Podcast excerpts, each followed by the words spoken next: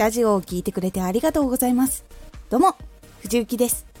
毎日16時と19時に声優だった経験を生かして初心者でも発信上級者になれる情報を発信しています。さて今回は仕事や作業で強いストレスを感じたら。これを最後まで聞いていただくと仕事で感じている作業関係のストレスを減らせるようになれます。少し告知させてください。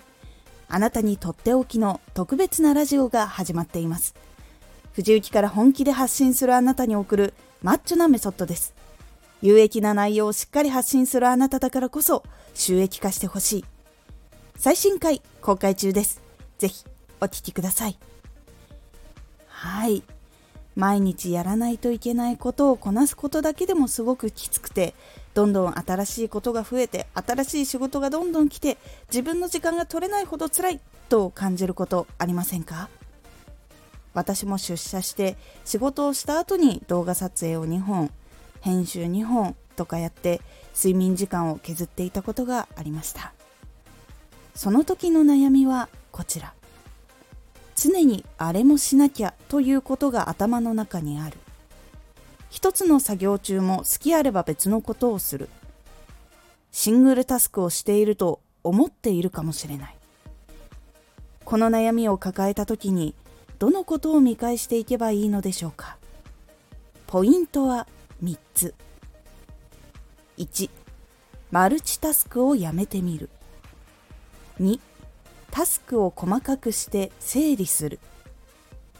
3大事な時大変な時こそ目の前の一つに絞る。1マルチタスクをやめてみる。まず仕事の時にマルチタスクを意識している人で仕事作業が辛く感じるという人がいたらマルチタスクをやめてみましょう。マルチタスクというのは複数のことを同時並行して進めたり一つの作業をしている時に他のことを一緒に考えたりすることを言います。人の脳の研究結果があってそこでは人の脳は同時に複数のことができないと報告しているそうなんです。マサチューセッツ工科大なので信頼度はかなり高い情報になっています。一つのことをしている時に他のことを考えたりすると脳は今目の前のことに集中したいのにそれ以外のこともしているっていう状況でストレスがかかって疲れが増したり負荷が増えたりしてしまうそうなんですよ。なのでマルチタスクをやめることでストレスが軽減する上一つの作業に集中ができて脳のストレスが減る。そして余分なエネルギーを使うことがなくなる。ということで脳の使える能力が上がったり容量が多くなったりしやすくなるそうです。2タスクを細かくし整理する。単純にシングルタスクにしようと言っても今度はどれからやろうか迷うと思います。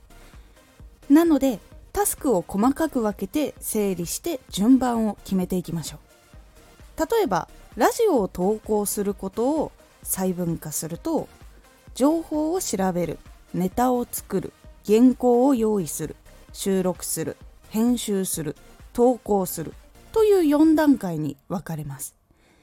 なので明日収録以降をやるとしてネタ探しと情報を調べるのは空いてる時間に進める。としてまず今日は明日の原稿だけ用意しておこうというようにすると細かく分けて今日やることを決められるようになります。他にも今日絶対にやらないといけないこと。期限が近いもの。期限がないもの。に分けて分類するのも大事になってきます。その中で1日に細かくしてやることを絞っていくとしたらまずは今日絶対にやらないといけないことを一番優先でやります。その後もしもまた余裕があったら今度は期限が近いものを1つやります。その後まだもうちょっとあるなってなったら期限がないものをやるようにしていくとどのタスクも進みやすくなります。基本的には期限が近いから全部片付けようってやっても今日明日で全部終わることはないので一つだけ進めると決めるようにすると終わりが見えない作業にはなりにくくなるのでおすすめです。そして優先順位順に作業をしていって余った時間がもし出なかったもしくは少ししかなかったから作業をするには難しいと思ったら自分の休憩時間などにしてリフレッシュをするようにしましょう。3大事な時。大変な時こそ目の前の一つに絞る。期限が迫って焦ってくる時だからこそ一つのことに絞って一つのことが終わったら次に手をつける。というようにしましょう。一緒にやると脳のエネルギーを余分に使ってしまうことになってしまうのでそのエネルギーも作業に使えるように一つのことをやって作業の邪魔になりそうなことはできるだけ排除するようにして集中するようにしましょう。大事な時だからこそ大変な時だからこそ一つのことをちゃんと取り組むようにすると質も上がるのでおすすめの方法になります。いかがだったでしょうか？作業のストレスの原因になりやすいのは脳の負担やストレスが原因の可能性もあるのでできるだけ脳のストレスを減らすように作業をすることで自分のストレスも減って作業のためのエネルギーも消耗しづらくなるのでおすすめです。今回のおすすめラジオ。自分に適した回数を大事に。自分の容量に合わせた回数でその1回を渾身の作品にするというお話です。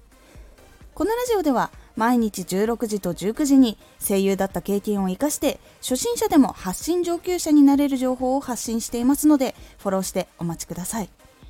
次回のラジオは100人に1人に誰でもなれるです。こちらは誰でも100人に1人になれる方法があるよというお話になっておりますのでお楽しみに。Twitter もやってます。Twitter では活動している中で気がついたことや役に立ったことをお伝えしています。ぜひこちらもチェックしてみてね。